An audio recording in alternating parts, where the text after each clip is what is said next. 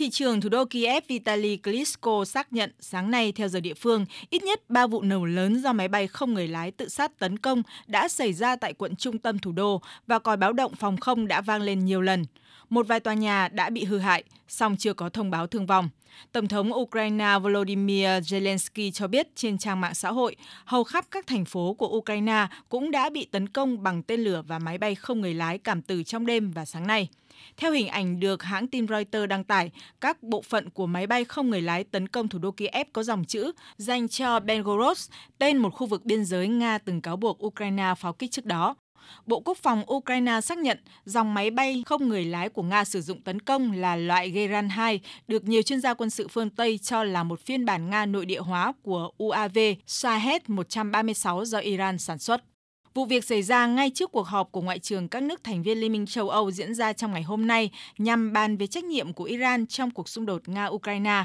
Cụ thể là các cáo buộc của Ukraine về việc Iran bàn giao máy bay không người lái cho phía Nga. Theo một số ngoại trưởng các nước Liên minh châu Âu, một lệnh trừng phạt mới có thể được đưa ra nếu các cáo buộc nhằm vào Iran là sự thật. Đại diện cấp cao phụ trách chính sách an ninh và đối ngoại của Liên minh châu Âu, ông Joseph Borrell cho biết. Các cáo buộc Iran có tham gia vào cuộc xung đột Nga-Ukraine sẽ được thảo luận. Chúng tôi sẽ tìm kiếm bằng chứng cụ thể. Hãy chờ xem các thông tin sau cuộc họp, vốn có sự tham gia của cả Ngoại trưởng Ukraine.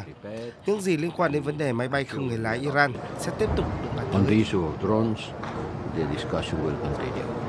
Còn Ngoại trưởng Đan Mạch Jesper Kofod cho biết các nước Liên minh châu Âu cần lên án mạnh mẽ hơn nữa và có các biện pháp cụ thể nếu Iran cung cấp máy bay không người lái cho Nga thực hiện các vụ tấn công nhằm vào các cơ sở hạ tầng dân sự của Ukraine.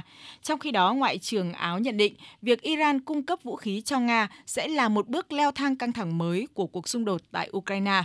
Về phần mình, ngay trước cuộc họp của Liên minh châu Âu, người phát ngôn Bộ Ngoại giao Iran Nasser Kanaani khẳng định mọi cáo buộc Iran cung cấp máy bay không người lái cho Nga là có mục đích chính trị và được lan truyền bởi các nguồn tin phương Tây.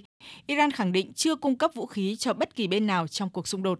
Hiện Nga chưa lên tiếng về vụ tấn công bằng máy bay không người lái mới nhất. Song Moscow luôn bác bỏ các cáo buộc quân sự nước này tấn công vào cơ sở hạ tầng dân sự của Ukraine.